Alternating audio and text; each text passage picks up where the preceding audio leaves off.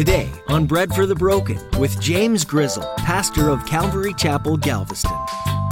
Bread for the broken. So what the bread, the loaves, this is the leaven in it, and then even the reference of three thousand souls and the law, the law didn't bring life. What we're talking about is a new covenant with Jesus, and Acts is almost like a, it's not a restart, but it's showing that Christ has fulfilled the law. He's done all that stuff. And in him, there's new life. And you're dealing with loaves of bread that have sin in them. And God says, I'll take that.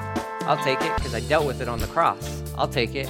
In the Old Testament, the law was kind of a big deal. Its original purpose was to give God's people a roadmap, a way to live a righteous and good life.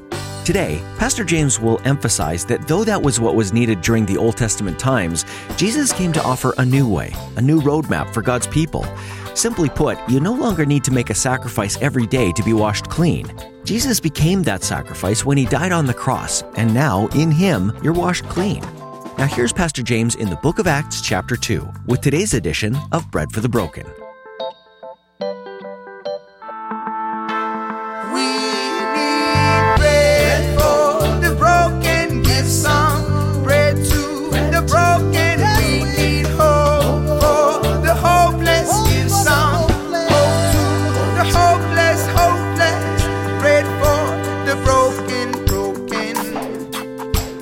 So the book of Acts, Acts chapter two, this is it. Like, we went through chapter one. It took us a couple of weeks to go through chapter one. We walked through that thing together.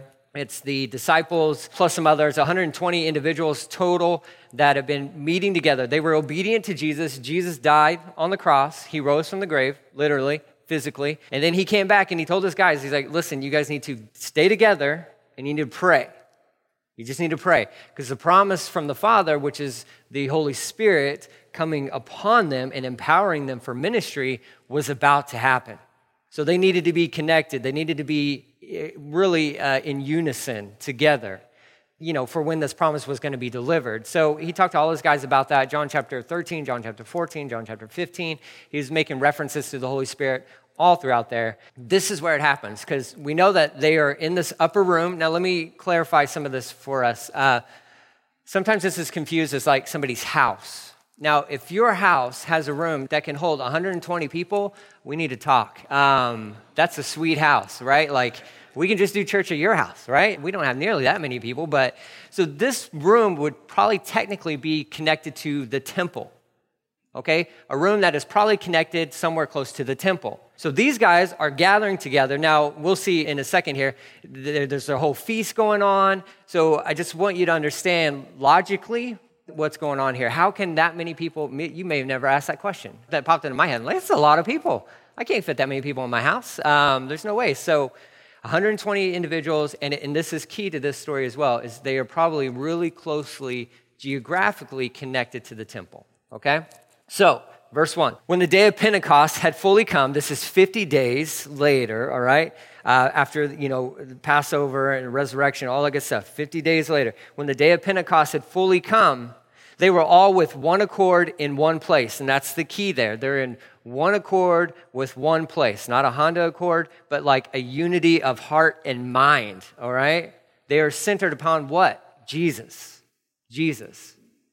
They have his word, and they're holding on to a promise that he had given to them.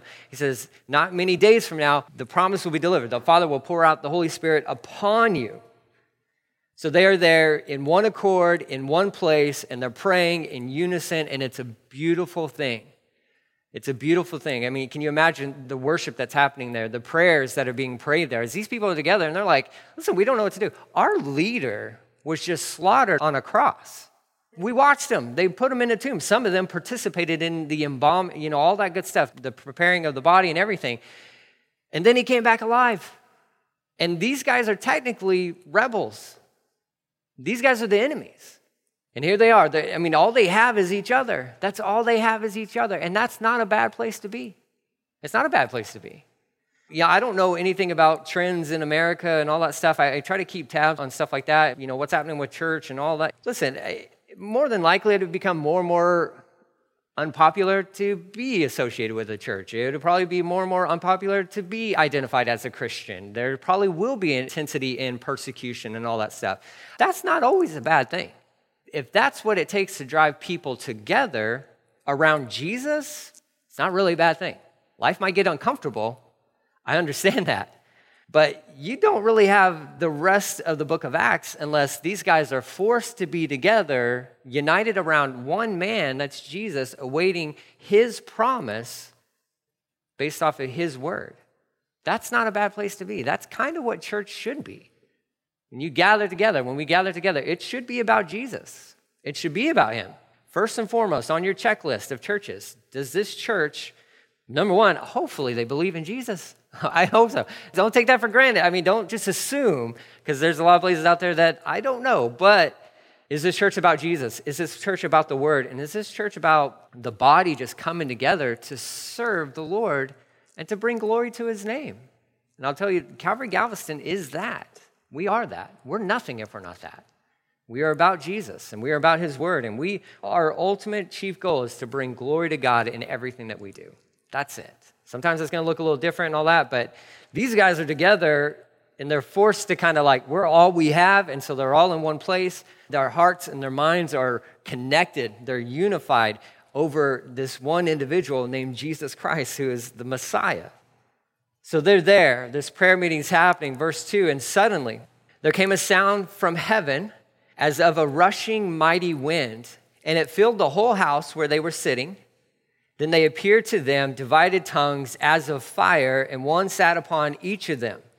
And they were all filled with the Holy Spirit. This is that with the Holy Spirit. Not just the Holy Spirit's in them, but the preposition here is the Holy Spirit is upon them. This is this overflowing kind of a deal. He is upon them. And began to speak with other tongues as the Spirit gave them utterance. So this will be, we'll wade through these waters, okay? Tongues. Everybody gets frightened about tongues. Not a big deal, right? We're not worried about that, okay? We'll define some of this stuff as we go through this. So here's the setting. They're in one room, in one accord, and they're all seated, okay? So nobody's rolling around on the floor. Nobody's doing any of that. They're just seated. They're praying. They're just having a little prayer meeting, probably talking. And then out of the blue. So they couldn't schedule this. They couldn't put it in their program. You can't do it. No, this is when the Lord released that lever or said, all right, Holy Spirit, go get them. When that time period had come, the fullness had come, that's when the promise was delivered. They just had to be ready. They just had to be ready in the sense of like being obedient. If God tells you, hey, I want you to be here for this long, then you just do what he says. Well, when is the power going to come and all that? Listen, you don't even worry about that. You just be where God tells you to be and stay there for as long as he tells you to stay there.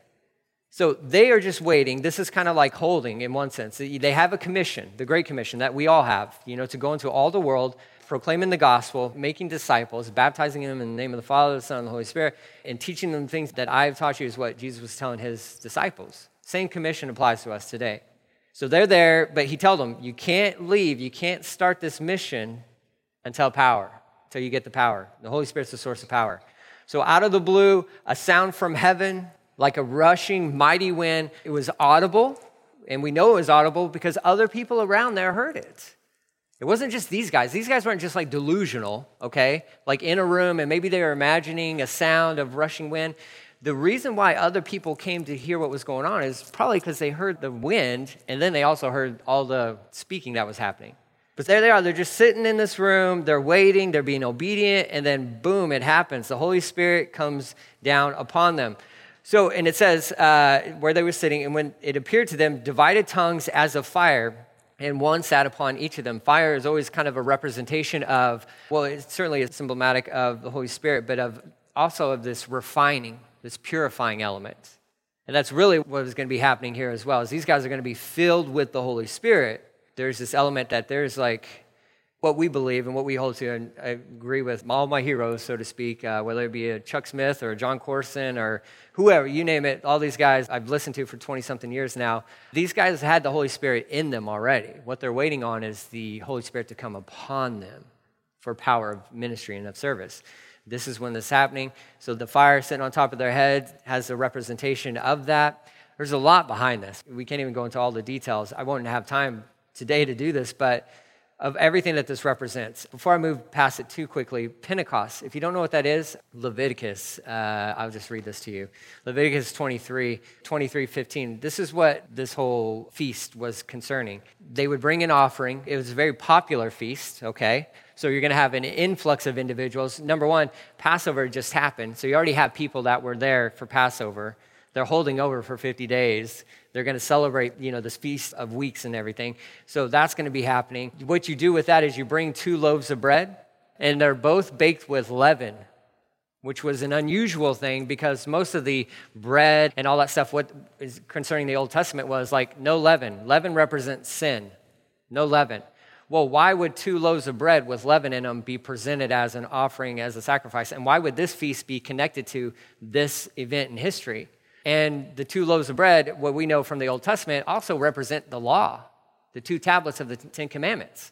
And there's another reference that we'll see at towards the end of this chapter. We're not going to make it through this whole chapter, just so you know. When the law was delivered, I don't know if you remember this story, but Moses came down from the mountain, and everybody lost their minds, and they built a calf, and they're worshiping this calf. And Aaron's like, I don't know, what do you want me to do? Like, it's a million to one. I'm outnumbered. Like, and Moses is like, nah, this is nonsense, and destroys the calf, burns it in the, you know, throws it into the water, all that makes the people drink the water. I don't fully understand why or anything behind that. You might know better than me, but um, there's a number of people that died on that day. You guys remember what that is? I'll tell you. It's three thousand. Read the end of chapter two of Acts. How many people get saved? three thousand. Coincidence? No, not at all. Um, so what the bread, the loaves, the leaven in it, and then even the reference of three thousand souls and the law, the law didn't bring life. What we're talking about is a new covenant with Jesus, and Acts is almost like a, it's not a restart, but it's showing that Christ has fulfilled the law, he's done all that stuff, and in him, there's new life. And you're dealing with loaves of bread that have sin in them. And God says, I'll take that, I'll take it, because I dealt with it on the cross. I'll take it. So there's a lot there with uh, this feast, the day of Pentecost, and all this connections to the Old Testament. It all kind of lines up just perfectly as God's just saying, listen, um, what you've known all your lives, and, and especially for these guys, what they were brought up in, and they understood the feast, and they understood the symbolism and all that stuff. God comes along and says, listen, um, things are changing. Things are changing. I fulfilled it. I'm not throwing away the law. The law was fulfilled. The requirements of the law through Jesus, that was fulfilled, that was taken care of. There's a new covenant that we're entering into, and that part of that new covenant is life. It's life, newness of life, and it's freedom, and it's forgiveness of sin, and it's only one sacrifice, and that was Jesus' sacrifice for us. So there's a ton of symbolism behind this chapter, just so we understand that. This isn't just simply these guys are sitting around in a room praying, and then the Holy Spirit falls on them and all that good stuff. If you're a Jewish individual at this point in time, you would be making all these connections of like, wait a minute, this is crazy. This is a whole new thing, and it is. It absolutely changes everything, and so that's part of the excitement for these guys who the Holy Spirit gets poured out upon is because they understand, man, we are a part of something that's brand new, and that affects all of history, and it affects the whole world. So there they are, mighty rushing wind, tongues of fire sitting on their heads. Clearly, it's something that they could see, something that was there. Now, you might be thinking like, okay, well, so when's that happen for me? We're not, this is the one and been done thing. We don't see this occurrence. Out of the three things that took place, a sound of a mighty rushing wind, the tongues of fire, and then speaking in tongues, only one of those things is repeated throughout the New Testament, and that's speaking in tongues. So if you're waiting for a tongue of fire to settle in on your head, I, not me. I'm like, no, I no, I don't, that's I don't know if I want a flame above my hair. I don't you know if the stuff I put in my hair is flammable, um, so I don't know. I'm like, I have no clue. My wife would probably know better than I would, but I'm like, ah. No, see, we're not waiting for a mighty rushing wind. We're not waiting for tongues of fire. Tongues still apply today. They do. We'll talk about that. But we don't need Acts chapter two in this sense. So if you're waiting around, I'm going to wait for the wind and I'm going to wait for the fire. No, what you need to do is just say, all right, Holy Spirit, will you please fill me? Will you please empower me for service? And by faith, you just trust him that he's going to do that. He's going to give you what you need. He's going to give you what you need. These guys, they needed this moment. They needed this, and this is how the Lord chose to start his church. He was going to make this happen, and he's so brilliant. He's just absolutely brilliant. That's the understatement of the year. God is brilliant. He is absolutely brilliant that everything lines up beautifully and perfectly, and it all just makes sense. So these tongues of fire settle on their head, one sat on each of them. And here, verse four, and they were all filled with the Holy Spirit. Again, that's that overflowing aspect of it. And began to speak with other tongues as the Spirit gave them utterance. That's the key. They weren't like coming up with stuff. Well, if you just say enough things and ramble on enough, that's tongues. That's not really what tongues is, okay? Tongues, I believe, is a can be a, a heavenly language, all right? Now, is it always something that is, you know, just not understood by our, you know, any of our dialects or anything? No, not all the time, because in their situation, as the Spirit is giving them utterance, what they're doing is speaking in other languages, in other languages. And here's why that matters. We go on, verse five. And there dwelling in Jerusalem, Jews, devout men from every nation under heaven, it just so happens that at this feast, at this time, all these individuals from all over the world are there in Jerusalem. Just so happens. And then it says, verse six, when this sound occurred, the multitude came together and were confused because everyone heard them speak in his own language. And they were all amazed and marveled, saying to one another, look, are not all these who speak Galileans? How is it that we hear each in our own language? And we'll go through this list in a second, but here's the scenario. These guys are in this room. Holy Spirit falls on these guys. They begin speaking in tongues, but it's not an unknown tongue. It's known by other people, just not by everybody. So they're speaking in tongues, and this is happening. Well, people that are close, and that's why I'm saying this is probably a room connected to the temple because you might have church going on. Church, for religious people, church is happening while God is moving over here with this group of ragtag individuals who don't qualify to be leaders. And they don't qualify to turn the world upside down as far as these guys are concerned. But there's a sound that's happening, a mighty rushing wind that takes place. And then they start hearing all this, this, this talking, and they're like, what's going on? Who's messing up church service? Who's messing up church? And then they go, and what they begin to discover is all these individuals are literally from all over the world. These are people representing these different regions who just so happen, I'm using that sarcastically, just so happen to be in Jerusalem at the temple on this day when the Spirit falls. I think God knows what he's doing. I think he knows what he's doing. And if he can coordinate and organize this, just imagine what he can do with your life. Imagine what a good heavenly Father who loves you and cares about you more than what you'll ever know, imagine what he can do with just your life and how well he actually can take care of you. These guys show up on this day, and the Spirit drops like a bomb on these believers who are gathered together because they're awaiting this promise. And all these individuals, I mean, their lives are never the same. Let's go through this list, verse nine. I'm probably going to butcher some of these, um, so it's okay. Uh, if you're a grammar person uh, or uh, phonetics or talking, all, listen, just grace, okay? Grace is all I ask. Uh, Parthians, Medes, Elamites, those dwelling in Mesopotamia, Judea, Cappadocia, Pontus, and Asia. Of course, we know that as like Asia Minor in the Turkey region there. Uh, Phrygia, Pamphylia, Egypt, parts of Libya, adjoining Cyrene. Visitors from Rome, both Jews and proselytes. Okay, proselytes, just so if you don't know what that word means, it's somebody who is non-Jewish who converted over to Judaism. So that's what that word means. So you have people, Jews and non-Jews, but who have uh, converted to Judaism. They're all together, and they're all from the surrounding regions. And even as far as Rome, everybody shows up, and they're like, who's talking my language? Who's speaking my language? In this reference concerning tongues, that's what it was. It was the Lord was using his vessels, his children, to grab hold of the attention of other people. Well, they all spoke a common language, so they could have used the common language. But when somebody starts speaking your language, you pay attention. And we all know that that's very true. What was the, the accusation about these guys was they're Galileans. Galileans are country folk in Israel, right? They got that draw, right? They can't say certain words properly. I'm born and raised Texas. Yeah, I know. Um, everybody knew who they were by the way that they spoke, their accent and everything. They're like, how did these guys, which that was always like, that's not a compliment to these guys. It was never a compliment to them. Oh, you're from Galilee. I can tell by the way you talk. That was always kind of like, oh, you're not as refined as I am. So they're like, how are these Galileans speaking our native tongue?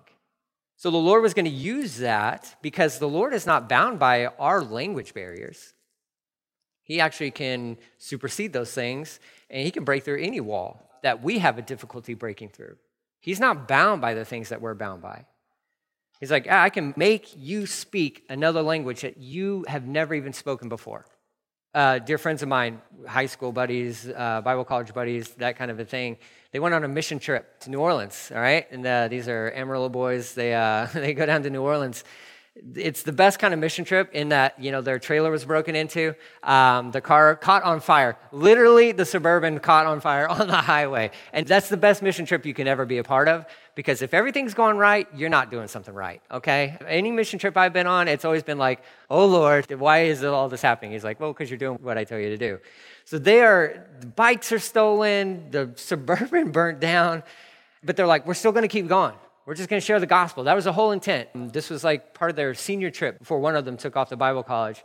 He's like, we're just going to go and we're just going to share the gospel. We're going to share the gospel. Well, they came across some individuals who didn't speak English. Now, they spoke Spanish. My friends don't know any Spanish. They know muy poquito, a little Spanish, okay? Like none, right? Not even to save their lives. They start sharing the gospel. Craziest thing happens, and if, if I didn't know these guys, I would approach this story with a little bit of skepticism, but they came back, and um, one of the guys was just kind of standing off to the side just praying, and when they had done, talked to these guys, they led them to the Lord and everything. They came back, they met together, and the guy's like, how do you know how to speak Spanish? And, and my friend was like, I don't know how to speak Spanish. He's like, dude, you were speaking Spanish. That's how they heard everything that you said. You were talking to them. And he's like, I don't know how to speak Spanish. Like, he's freaking out. Like, I don't know how to speak Spanish. The Lord busted right through that barrier, and people got saved because of that. He's not bound by our restraints or our constriction, anything like that. Praise God for that. There's another story. John Corson told the story of uh, when they were having like this gathering of men, and they were meeting in a hotel conference room. And as part of the policy for the hotel is, when you use the conference room, there's like a mini bar kind of in the back of the room, which is funny. You got all these pastors together, and the mini bar has to stay open, regardless of who's using the room, right? So guy, there's a bartender, a guy at the back, and he's, you know, he's just doing his thing as these guys are just praying. Well, somebody gets up and they speak a word. Like, it's, nobody knows what he said. It's a tongue. He speaks a tongue. They waited because technically when you're in a corporate gathering, if somebody speaks a tongue, there should be an interpretation. And if there's not, well, then we just don't continue on with it, right? So that guy stands up and he says something, and another guy's like, well, there's no interpretation, so we'll just kind of move on from that, and we'll just keep praying and all that good stuff. Well, as they're ending this meeting, they're walking out the door, this bartender is crying. And like, you know, is everything okay? He's like, how did that guy know how to speak my native language? He's like, I'm from Iran. He's like, he spoke it perfectly and beautifully. And he was praising God, the one true God, in my language. How did he? And so they got that guy who spoke it, and just no clue. The Lord used that. This guy got saved because of that. Hope to the hopeless, hopeless, bread for the broken. That's all we have time for today at Bread for the Broken, but we're so glad that you joined us as Pastor James continues through the book of Acts.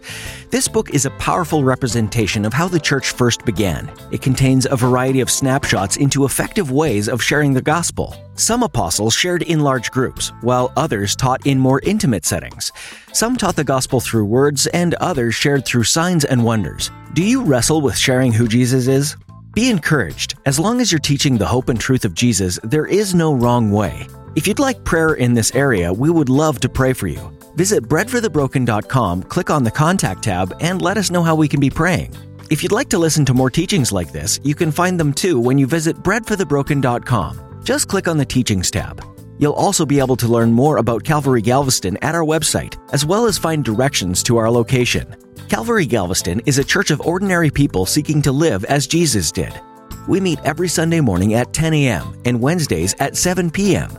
So if you're ever in the Galveston area, we would love to meet you. Our atmosphere is relaxed, so just come as you are. You can find out more and get directions on our website. Again, that's bread for the broken dot com. Thanks for listening to Pastor James's teaching today. Know that we're praying for you, and we hope you'll join us to continue digging into the book of Acts next time on Bread for the Broken.